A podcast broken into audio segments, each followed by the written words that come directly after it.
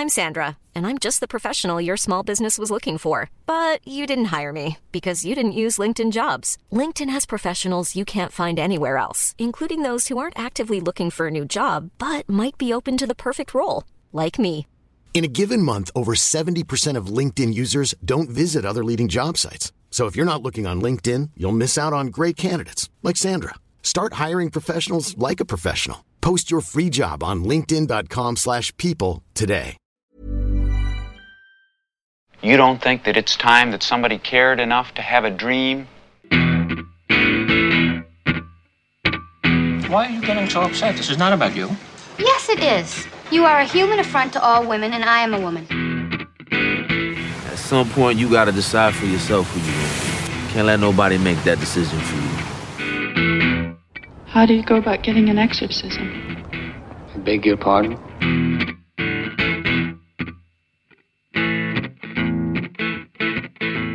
Hi, this is Mark Kermode. Thanks for downloading this Kermode on Film podcast. This week, I'm joined once again by Jack Howard to discuss the Terminator movies. That's right, all of them. The good, the bad, and the recycled. Okay. Action. So, action, very good. I'm being directed by Jack Howard. So, Jack Howard, welcome back to Kermode on Film. Hello.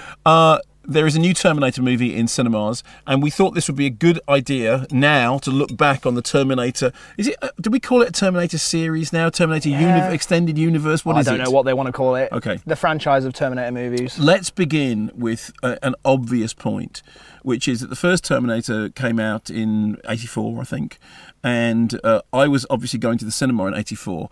And the second Terminator came out in 91. Yeah, and you were obviously in utero. Yeah, I was not alive. Point. So, how did you first get introduced to the Terminator movies? So, I was a massive fan of James Bond as a kid, probably at too early of an age. Right. In fact, my first memory of watching James Bond is when I watched GoldenEye, and then I just rewatched that over and over and over and over again. On video. Yeah. Yeah. I've taped off the telly. Right, very good, yeah. And then at one point I was at a friend's house and my mum called me and said, James Bond's on the telly. And I was like, brilliant. And it was Dr. No. And I was like, that's not James Bond. It's the wrong guy. I know what James Bond looks like and that's not James Bond. But yeah, then I kept on obsessively watching the entire series of Bond. And my dad was like, all right, he likes action movies. Let's... How old were you? I would guess... 8, 9, 10, okay. Around there, sort of. Right. It was definitely primary school. It was definitely before I went to secondary school. Okay, fine. And my dad gave me... So we're talking, you know, end of the 90s, turn of the century. Sort of 99, that type. That's, okay, so DVD would have started coming in at some point. So you could, but fine. I definitely had them on video. And my dad gave me Terminator Judgment Day. And on video.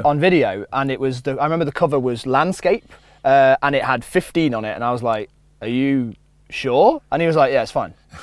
And I... Good parenting. But he wasn't wrong. Well, I think the jury's out on that, Jack. Remains to be seen.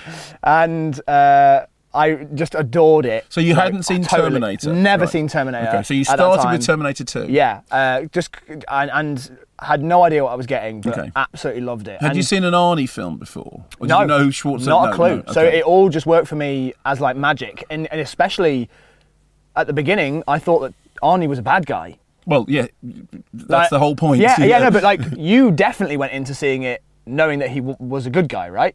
No, what, for Terminator 2? Yeah. No, he's a bad guy at the beginning. Yeah, I know. And then the whole point is that he... I know that, but like when you went to see Terminator 2, surely you already knew from like previews and stuff that he was a good guy. So you're imagining a world... Where trailers are where they are now. You have grown up in a world in which it's impossible not to know stuff about movies that are in production. Before the rise of the internet, which really happens late 90s onwards, the only way you knew anything that wasn't in cinemas was if you were reading trade mags or if you were getting imported reviews. So we didn't wake up in the morning and turn on our phones and see that so-and-so would... No, I mean, I'm not mocking it because now we all do it. But you did, it was possible for a movie to arrive in the UK having been retitled from a disastrous American release and you not to know about it until the publicist confessed to you that the film that you were now watching was actually another film that had been retitled. I saw Terminator 2 at the preview... It would have been in Leicester Square. Wow. And I knew nothing about the plot at all. Like, literally nothing. That is amazing. The last time I had seen... I'm jealous of that time in a way. Yeah, I'm jealous of it as well, and I lived through it. I can imagine seeing certain movies now without the surprises of certain things being ruined in trailers. Mm-hmm. I mean, we'll get to this, but yep. Dark Fate probably shouldn't have ruined that Linda Hamilton or Arnie were in the movie. But anyway, we'll get to that. Carry on. No, so I mean, I went to see Terminator when it first came out in the 80s, and I thought it was absolutely brilliant. I just loved it because I was into science fiction and horror, and it seemed to tread both those lines. It was very much positioned as, you know, as an adult movie. It wasn't a kid-friendly movie at all. It came out of a kind of exploitation background. It had exactly the right amount of special effects that you wanted. It had a kind of grindhouse feel to it because it was a comparatively low-budget movie and a really simple idea, you know, that he's come back from the future to destroy the present and change, you know, all, which was just, it's a great time loop thing. And in that film, Arnold was a killing machine, and that was all he was. And I remember just thinking this movie is great. Even at the end with the stop motion effects was fabulous because I'd grown up on, you know, Ray Harryhausen and I just thought it was a really terrific movie in the same way that I love films like The Hitcher. It had a similar kind of, you know, grimy feel to it. And then, you know, a decade later, however much later it is, the idea that Terminator 2 was then being made with a wide canvas, a big budget movie. You think, well, where are they going to go? Not least because you were aware by that point that Schwarzenegger, actually we'll talk about Schwarzenegger and the way, but Schwarzenegger wouldn't want to be doing the same thing again, but I hadn't seen a trailer for it and I hadn't read anything about it before, so I knew nothing other than that Arnie was the Terminator. And so when the whole thing is set up as it's the other way round, I just thought, this is genius. Yeah. This is just genius. It is. It's that simple switch. Honestly, do you know what it makes me think of? And this is a bizarre thing I'm about to say. It's a bizarre comparison. But when I think of like classic rock songs, like Back in Black, and how simple those chords are, and how memorable it is, and how genius it is, that's the sort of simplicity I think that a lot of things miss sometimes. And I think the simplicity of going, he was a good guy, now he bad. He was bad, now he good guy. I'm like, that is amazing. You've changed the entire thing. And it's also that simple.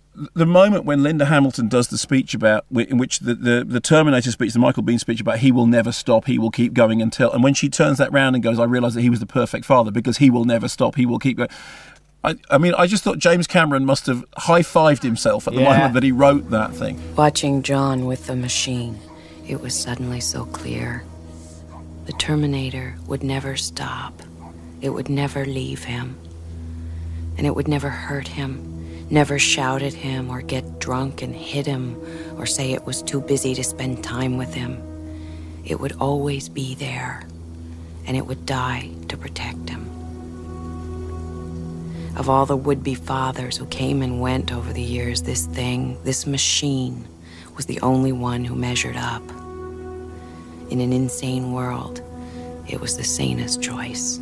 It was also interesting because what Schwarzenegger was trying to do with his kind of screen persona was he had got into, you know, he was a bodybuilder beforehand. Mm-hmm. He had got into the movies because of his physique. Nobody thought he was barbarian, right? Yeah, and also, you know, he was not somebody who was known for his dialogue. Mm-hmm. In the first Terminator movie, he has very little dialogue, and it's all just, it's meant to sound robotic because, unlike Dolph Lundgren, he never sounded genuinely American. He always sounded kind of weird. I mean, Dolph Lundgren, the idea was that Dolph Lundgren would become the superstar. This is how long ago it was.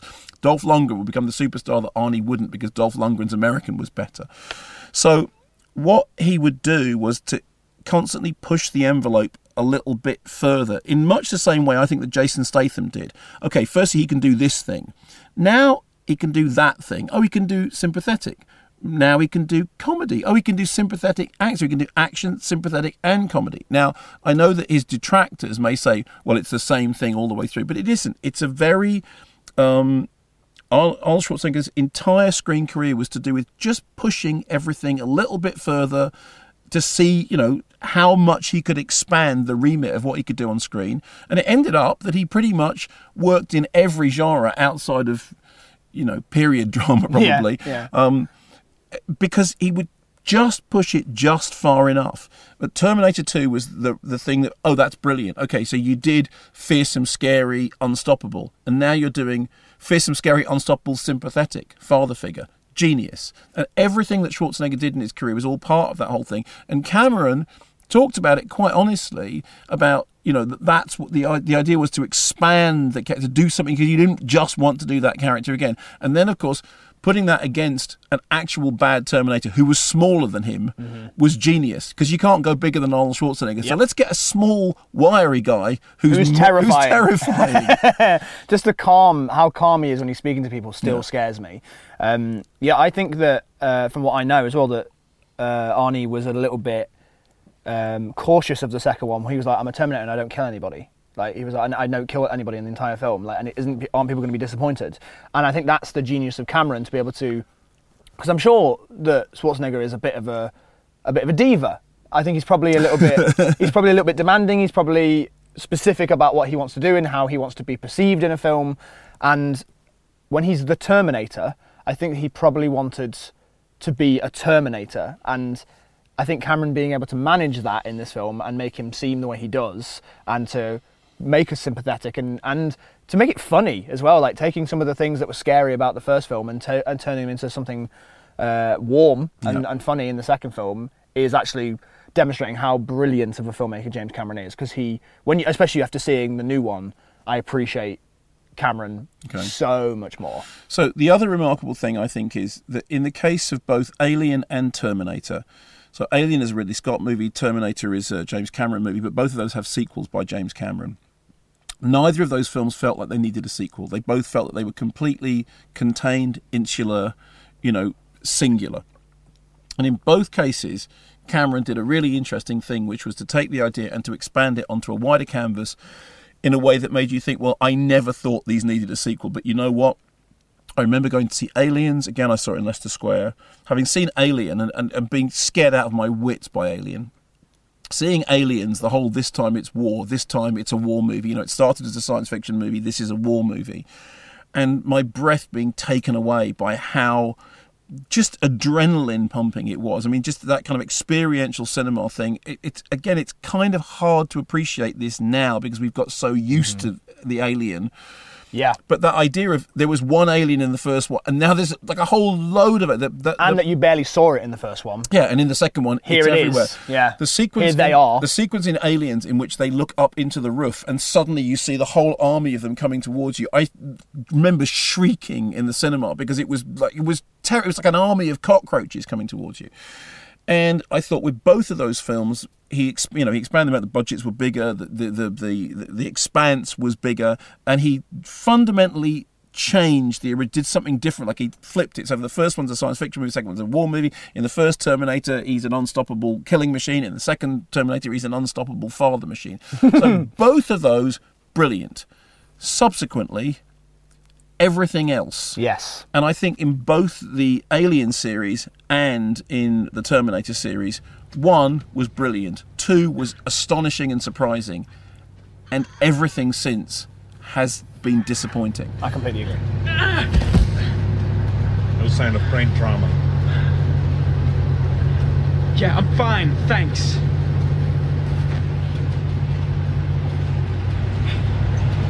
Yeah, do you even remember me? Sarah Connor, blowing up Cyberdyne, hasta la vista, baby. Ring any bells? That was a different T-101. What, do you guys come off an assembly line or something? Exactly.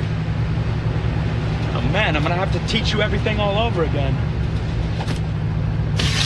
Catherine Brewster, have you sustained injury? Drop dead, you asshole! I'm unable to comply.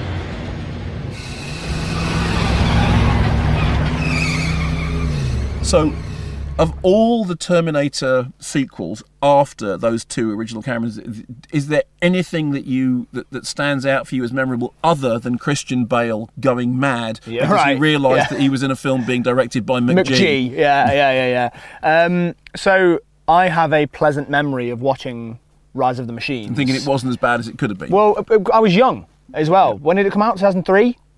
No. Something, and it may have been. I mean, I honestly just lost track. Yeah, But it was at a time in my life where, like, me and my dad were going to the cinema a lot, and so it's just a pleasant memory in my head. Yeah. And some of the jokes stand out, like the self-aware thing of him putting on sunglasses that are, like, I think they're love hearts or stars or something like that, just parodying what had come before, which felt like, okay, like, we know what we're doing. And then it was basically remaking Terminator 2 in so many ways. This time she's a woman. And that is all I have, is like a personal... And I haven't seen Terminator Rise of the Machines in... years. Yeah. Well, you don't need to. Well, obviously not. But like the memory of going to see it in the cinema is nice, but the movie itself probably not great. And I saw Salvation and was just like head bashingly sort of like terrible. Bad, so just bad, terrible. Haven't seen Genesis. Oh right, okay. I saw a trailer where Arnie made himself a torpedo, jumping out of a plane or a helicopter and then into another plane or helicopter, but like full torpedo. And I was like, I don't need to see that. Yeah. I don't want that in my life. I remember the point in Salvation, because we'd all heard for anyone who doesn't know this, I'm sure everybody does, but there was a tape that was released of Christian Bale on set having a meltdown, an in-character meltdown. He still does it in an American accent. Yes, God bless he does, him. Yeah. Because somebody's moving a light. The DOP. The DOP is moving a light, that's right. And he just goes bananas. And it goes on for about 5 minutes with him swearing at the DOP for moving a light whilst he was doing his scene. And my contention was always that because he had downgraded his own role in the film. It was kind of sold to him and then it sort of changed. And I think he never wanted to be there. Right. But I do think that what happened was that he suddenly realised what an absolute piece of shit he was making. Yep. And thought, I'm Christian Bale. I did The Dark Knight. Yeah, I did it. And when I was a kid, I was in Empire of the Sun. Why am I here? I've worked with all these. Start with Spielberg. I think it just feels like such a obvious thing. The guy who just played Bruce Wayne should play John Connor, and it's such an obvious piece of casting that feels like Christian Bale wouldn't have taken. And so I think you're right. There probably is some. Yeah, it wasn't the film that he wanted to be doing, and heaven. And I do think that meltdown was that. Okay. I want you off the fucking set, you prick. I'm sorry. No, don't just be sorry. Think for one fucking second. The fuck are you doing? Are you professional or not? Yes, I am. Do I fucking walk around and rip that? No, shut the fuck up, Bruce. Do I want? No, no. Don't shut me up. Am I going to walk around and rip your fucking lights down in the middle of a scene? Then why the fuck are you walking right through like this in the background? What the fuck is it with you? So I think it's not controversial in any way to say that the three subsequents, and also one of the other problems with is that how many times can you hit the reset button on Skynet didn't it? They come, they stopped it. They haven't stopped it. Come back, he's killed it. But no, he's coming. And it was like, okay, just pick one. Yes, exactly. Just pick one. So this is the fundamental problem I think with Dark Fate. Fine, is that they've done that. Well, it's actually Terminator did it first, but they've taken that new Halloween sequel idea of ignore everything except for the first two that everyone likes. Ignore it all. This is the only official sequel now. And they've also taken the school of Star Wars sequel writing and mashed them together and gone, we're going to make... Because if you think about the new Terminator Dark Fate... And by the way... Do you mean Star Wars sequel or Star Trek sequel? You mean Star Wars. Wars. Right, fine. Yeah. The Force Awakens... Oh, fine. Okay. Star Wars The Force Awakens is absolutely the basis for Dark Fate. Fine, okay. It is... I watched it and I was like, they're not even being shy. They are being so obvious about this. Okay, talk me through that. So Danny is the main character. Yeah. She's Ray. She's a girl who is special. Who is she? I'm no one. I'm from nowhere. She's just Ray. And then you've got... old character who you haven't seen for 30 years, Harrison Ford, Linda Hamilton. I'm here to help. I'm some sort of mother figure to you. I'm some sort of father figure to you. We're going to find out why you're important. And it's got, it's the same school of that. And what I liked was that this movie was like looking at the world that we're in at the moment and going, here's a mirror. And reflecting, I liked the fact that the main character was just some unknown Mexican actress, and the world in it was like people were in cages, they were crossing borders, there was a wall. Like there'd clearly been some thought in terms of the world building and trying to reflect where we are now, but it all fell flat and doesn't work. Because it's bad, it's rubbish. and here's the thing, the Halloween sort of ignore all the sequels, we're only doing a sequel to the first two, doesn't work in the same way that the Star Wars worked, is because there have been, as we've just talked about, several Terminator movies and TV shows where we've seen Arnie come back. Linda Hamilton has done a voice in Salvation. Like, it's not special to see them the way that it was like, oh my God, there's Harrison Ford as Han Solo again on the Millennium Falcon with Chewie. Holy crap, like, I never thought I'd see that. And then you've got Linda Hamilton is back, and that honestly is the coolest moment in the film, I think, because I hadn't seen her back. But then Arnie walks out of the cabin, and you're like, I saw him promoting the last one a couple of years ago. It doesn't have the same nostalgic effect. If this had been the first Terminator movie that they'd made since Judgment Day, I reckon this would have been a fucking smash. Like, I think the box office would have been huge. I think people would have been going crazy about it because we would have just had those two special films that no one dared touch. Yeah. But actually what we've had is a ridiculous amount of sort of like ruining what they did over and over again. That was my feelings on it. Okay. And I one more thing, sorry. Yeah, no, go, no, please, yeah. I wasn't angry with just disappointed. Well, no, not even that. Actually, I didn't really feel anything for the whole film. I was like, this is on. This is happening in front of me. And I wasn't angry until the end sequel baited. When the ending was... Did you feel that was what it was doing? Obviously. Because... Oh, God. Yeah, like just them getting in the car together and being like, well, we just have to make sure that you're ready. And then they drive off. Yeah. So you didn't see that as in any way an end point? You saw that as the end point? No. That was them, like, do you want a Linda Hamilton? She's back in another one movie. And, like, when it finished, I was just like, don't stop doing that. Like, let us decide whether or not we like the movies. Just make one. All right, so here are my issues. Firstly, I don't agree that if you hadn't had the other movies, it would have been a smash. I think it still would have been bad. I don't mean it would have been any good. No, I know. Okay, but my issues with it are this, and I think it is the best sequel since Terminator 2, but that isn't saying anything because we're all agreed that the other ones are nonsense. My issues are, so firstly, I love the fact that as a production issue, it's exactly what you say. The casting, I love. I love the fact that it's, it's reconfigured it so it is centrally configured around three very different, very strong female characters. Yep. I like the idea of that. Mm-hmm. And I like the idea of what it's trying to do with the current political climate, all those things you're saying, cages, wars, all that stuff. So it's one of those films that kind of proves the... I often get this, you're so right on, you're so woke that you just automatically like anything that's got these things. And go, well, no, Terminator Dark Fate has got all of those things, and I wish I liked it, but I don't, because the point is that isn't enough. It actually has to be... It almost feels surface level, doesn't it? It's we put those things in the film. But fine, I admire those things, and it's great, because there are, and if you look at, what Cameron did with Ripley in Aliens... what Cameron did with Linda Hamilton, as Sarah Connor in Terminator. So this is a big thing, because I know nowadays this may be quite normal. Back then, it was quite unusual to see. I mean, the whole thing in Alien, for example, the character of Ripley was written as a man in the original script. And then, brilliant twist, she's not a man. Mm-hmm. And there was at one point, there was a suggestion that she'd had a relationship with the Tom Skerritt character, and that came out because it was irrelevant. And then in that, it makes sense as well, because audiences wouldn't have expected the woman to be the one that survives at the end. Yeah, well, because the genius of Alien, if for people who hadn't had it spoiled, she wasn't the name. Tom Skerritt was a bigger name than she was. Mm-hmm. I mean, that was the real genius of Alien, was it does the... John Hurt getting killed at half, is the psycho treatment, exactly. He's the marquee name, and he doesn't make it to the end of the first act, which is genius. And so... I have a great affection for what happened with those two movies, because it did change what you could do with mainstream blockbuster, female-led characters.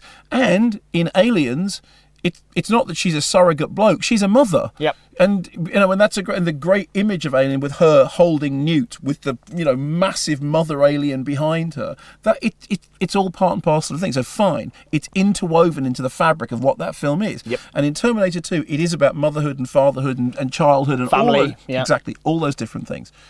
In Terminator Dark Fate, I don't know what it's about, no, other than getting these ideas that you think are good ideas, mm-hmm, and going, yeah, there. Yeah, and I think a perfect example of that is all the flashbacks to his name, Grace. Mm-hmm. Yeah, the new sort of hybrid Terminator, human. All the flashbacks to how she became. Yeah. Hybrid. I was like, it doesn't matter. Yeah, because she says she's human, but she's been augmented, yes, by cyborg technology. Yeah, yeah, so. And that would have been interesting if we hadn't seen that before in Salvation. Like, I've seen that idea, but also the flashbacks to how it happened. It's like, take the. We keep bringing Christopher Nolan up on this podcast, but I love him. Yeah, me too. It's fine. In Inception, he goes, "We have this machine; it takes you into dreams." Mm. Okay. Thank you very much. That's fine. I don't need to know where that technology came from. I don't need to know why it happens. This is what it does. Yeah. And now moving on. And now we're doing the film. In this, I was like, she was like, I've been augmented. Instantly, do you know where that technology does come from? Exorcist 2, The Heretic. They've got this machine with Richard Burton and Linda Blair, and they put these headbands on with these flashing lights, and a machine in the middle goes, whoop, whoop. Well, it's called a synchronizer, and they go into each other's dreams.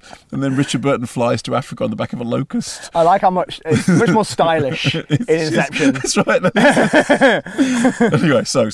So, yeah, like, in this, she goes, I am an augmented human. Right. And I go, okay, right, I understand. Fine. Yeah, fine. I've seen this before. But then they do several flashbacks as to how it happens. And I'm like, this isn't telling me anything about the story at all. I just feel like you're distracting me.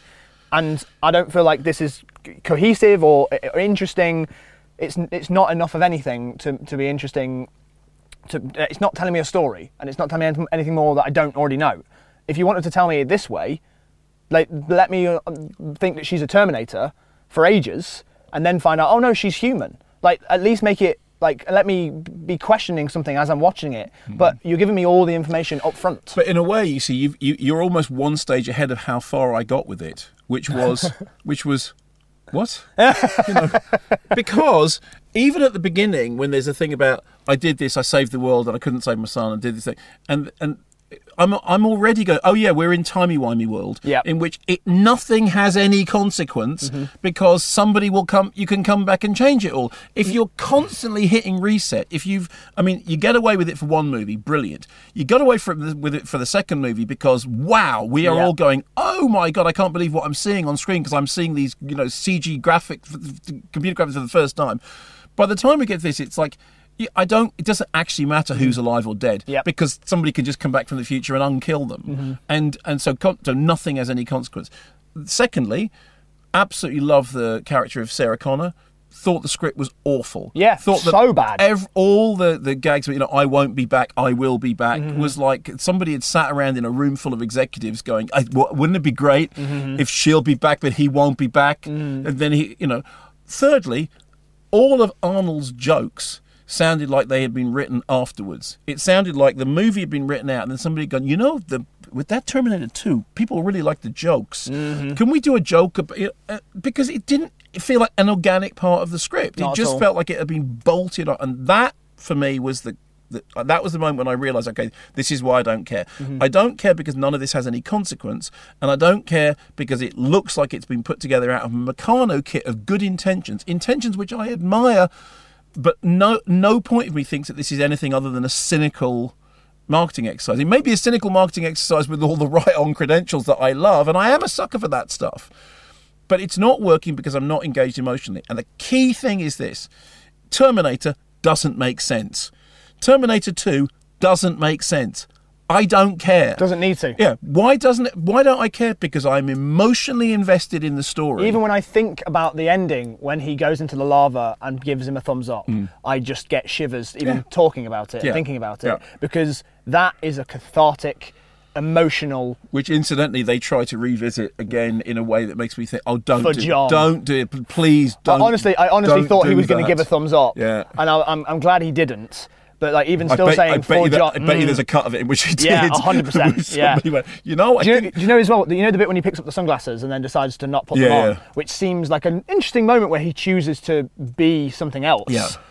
They apparently cut. They shot two versions where he puts them on, but then they shot the rest of the movie without him wearing sunglasses. Right. So they had to just choose that one. So it wasn't an interesting choice. It was just, oh, we probably should use that one. Stay here. I'll be back.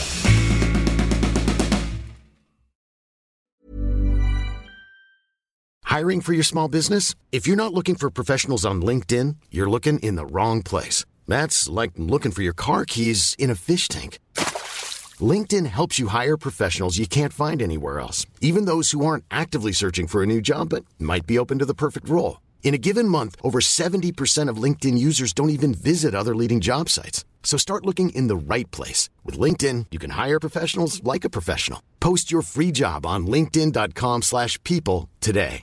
Ready to pop the question? The jewelers at BlueNile.com have got sparkle down to a science with beautiful lab-grown diamonds worthy of your most brilliant moments. Their lab-grown diamonds are independently graded and guaranteed identical to natural diamonds, and they're ready to ship to your door. Go to BlueNile.com and use promo code LISTEN to get $50 off your purchase of $500 or more. That's code LISTEN at BlueNile.com for $50 off. BlueNile.com, code LISTEN.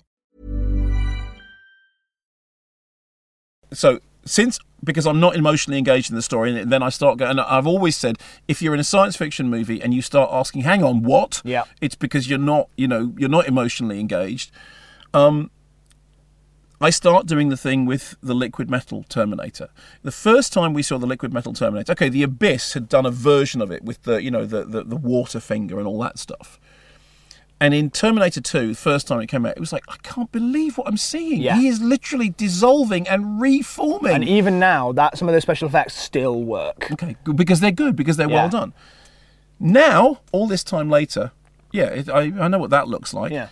But so now, because I'm not emotionally invested, I'm just thinking, okay, so he's fluid. It doesn't matter how hard you hit him, how many things you press him through.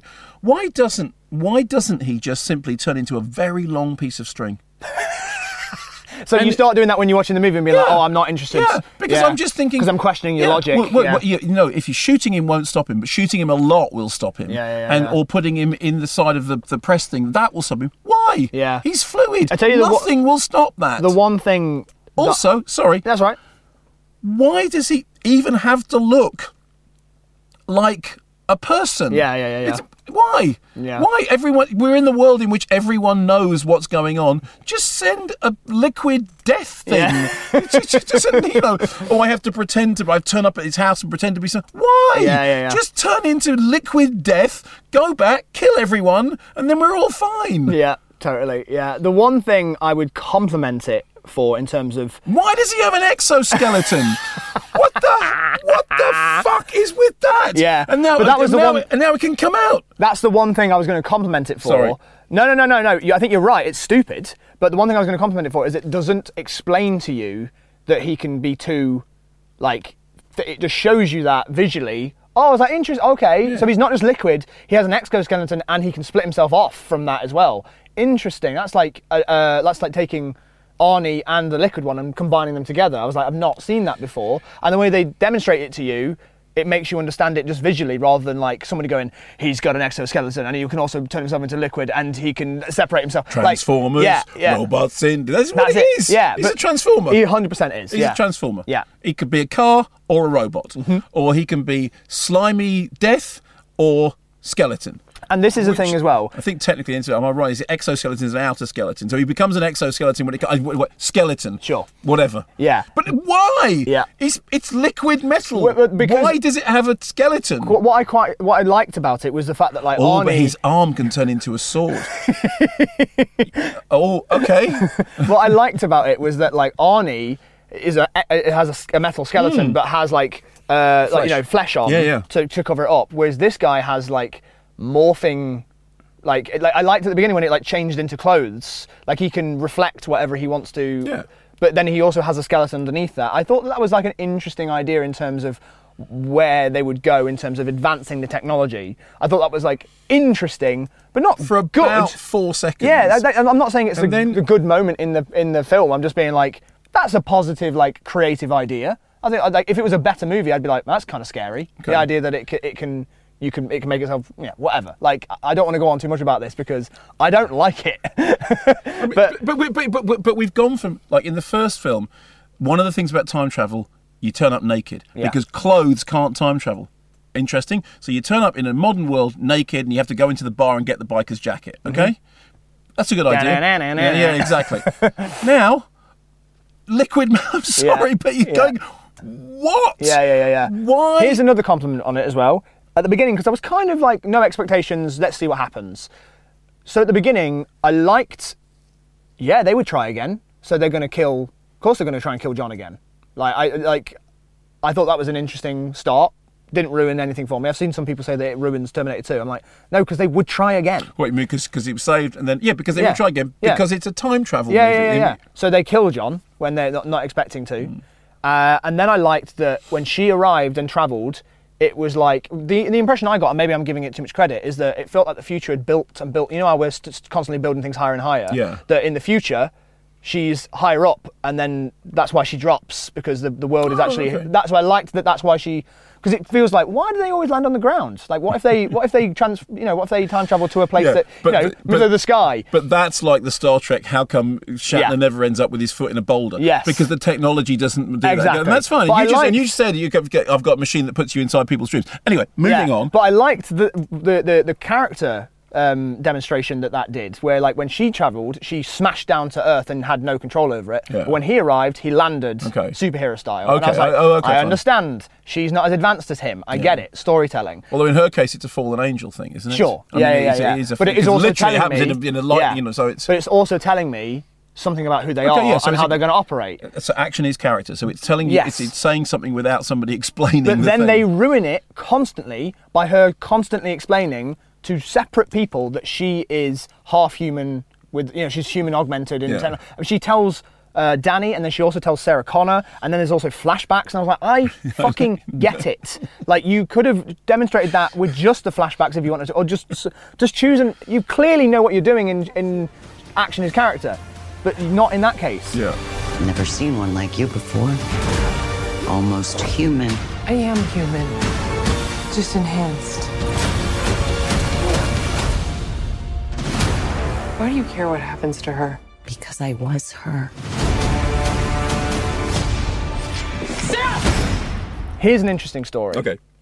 I went to go see this film this weekend in the Cineworld Leicester Square in IMAX, right? There's not that many people in there. It's the middle of the day. That is the way to see it, incidentally. Yes, yeah. I think that it shouldn't be... Everything's shot really close, and I didn't like that. I thought it was directed oddly and shot poorly. They don't make enough of the landscapes and things like that, and all that sort of stuff. So that big of a screen, I was like, everything's so close. There's a family in front of me. The film finishes, and we're talking through the credits, and I'm having an interesting discussion about what's going on, sort of being quite blunt about it.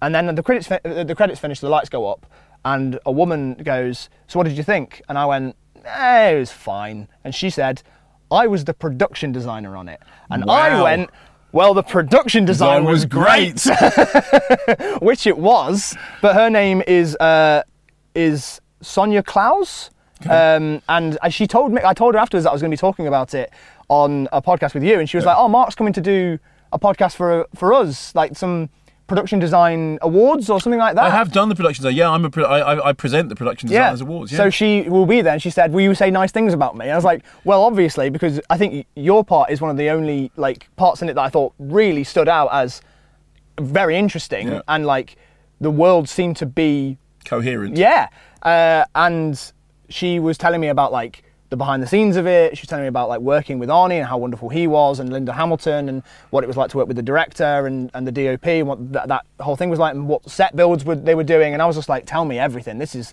just fascinating to hear about how this world works. But that was just a very bizarre situation to be in, where I was just bitching about the movie that she worked on. And then she just said, well, yeah. But the thing is, I think the problems for me are narrative problems. Mm-hmm. And I'll be honest with you, After a certain amount of time, I wasn't even thinking great production design. I was just thinking, this story is not a story. Correct. And every time that they get chased, it's just, they've been captured, he's going to come and get them, they need to get away from them. Yeah. And the amount of times I just saw shots of him looking and then zooming in on them, and then, oh, right, okay, so he's still after them. I was like, this is so boring. And you think about the way in which the action narrative of T2 is put together, the chase sequences. I mean, which are astonishingly complicated chase sequences. And this basically just tries to remake those without any of the... Yeah, but without the sort of the through line. There was no point in Terminator 2 that I stopped and went, hang on a minute... Mm-hmm. What? Yep. But all the way through Dark Fate, I never felt emotionally invested, and because I never felt emotionally invested, everything just didn't work. Because I know this is a very Barton Fink thing to say. You know the gag about where they call writers because we're right. I know that the idea that everything in movies comes down to script is not true, because there are plenty of movies which I've seen which I like in which the script isn't great. And there are plenty of movies I've seen with great scripts in which it's not a great movie. But it is definitely true that bad storytelling will destroy everything. Totally. And I do think that no matter what's going on in that film, the storytelling is so perfunctory it lets everything else down. I'm sure, from the point of view of, if you're a special effects guy working on the incredibly complicated special effects of making the liquid, Terminator work, and hearing a critic say, why doesn't he turn into a piece of string? You go, do you know how long it took me to get him to... Yes, it's fine. It's not your fault. I shouldn't be thinking about that. Exactly. I don't doubt for 1 minute that those things are achieved at the level that they're... But it doesn't matter, because the reason, and this is the key to it for me, the reason Terminator, which is a fairly low-budget movie, and Terminator 2, which is a big special effects film, both work, is story, is storytelling. And, Cameron having a story credit on this was the thing that made me think, okay, fine. But then I think, Avatar. Yeah. And surely the story for this movie should have been... Linda Hamilton lost her son. She doesn't feel like she can connect with anybody again in that way. Doesn't feel like she can allow herself to be that vulnerable with another person and be protective of them. And then by the end, she learns that she can. Surely that's kind of the story that we're going for. No, I'll tell you what the story of this movie should have been. T2 was an endpoint. That's it. Mm-hmm. You don't... It does not need... No. As I said, Alien and Terminator didn't need sequels. Who knew? But we were so delighted that we got them. Joker didn't need to exist because Heath Ledger had been definitive, but I'm really glad that it did, because it did something interesting and new. In the case of Dark Fate, I come out of it with exactly the same opinion that I had after the last season, which is stop Ridley Scotting it around. Yeah. And, are we ever going to see another Alien movie that any of us give a flying... about? Are we? No, okay. No, obviously of course not. We're not. It doesn't matter. There's nothing else to do. Yeah, we've dismantled the universe so much. You can only change it once, really, can't you? Like you can always twice. Fool me. I think here's the thing. Once, wow. Twice, wow. Yeah. Three times, oh, come on. Mm-hmm. No. And as soon as you get into that timey-wimey, as soon as you start thinking about it, as soon as you start considering it, doesn't matter what happens because you just send another one back. Oh, no, but it doesn't, because we changed this version of the present and the future doesn't happen. Great. Oh, no, sorry, there's another version of the future because there was another, that's... And the perfect thing of that is like we've changed Skynet to Legion. So? Yeah, I know. So? That doesn't mean anything to me. I know, it's rather like changing your internet provider. Yeah. It's still the internet. It's still the end of the world in the future. I don't care. Okay, so overall we'd say we love the production design. Yes, we are. It was big great. Thumbs up. That was fantastic. But the world would be better if it didn't exist. Completely, yeah. Stop it is my review. Just stop it. Just stop it. But as they say in the thing, you will never stop. You will never, never stop. Jack, thank you very much. Thank you.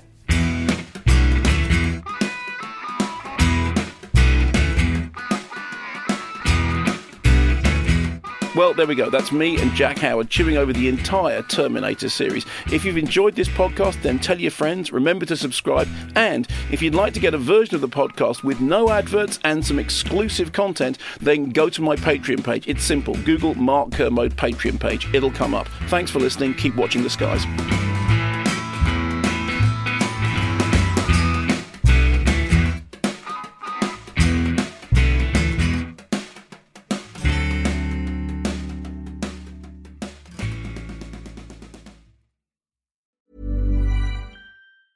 Cool fact, a crocodile can't stick out its tongue. Also, you can get health insurance for a month or just under a year in some states. United Healthcare short-term insurance plans, underwritten by Golden Rule Insurance Company, offer flexible, budget-friendly coverage for you. Learn more at uh1.com.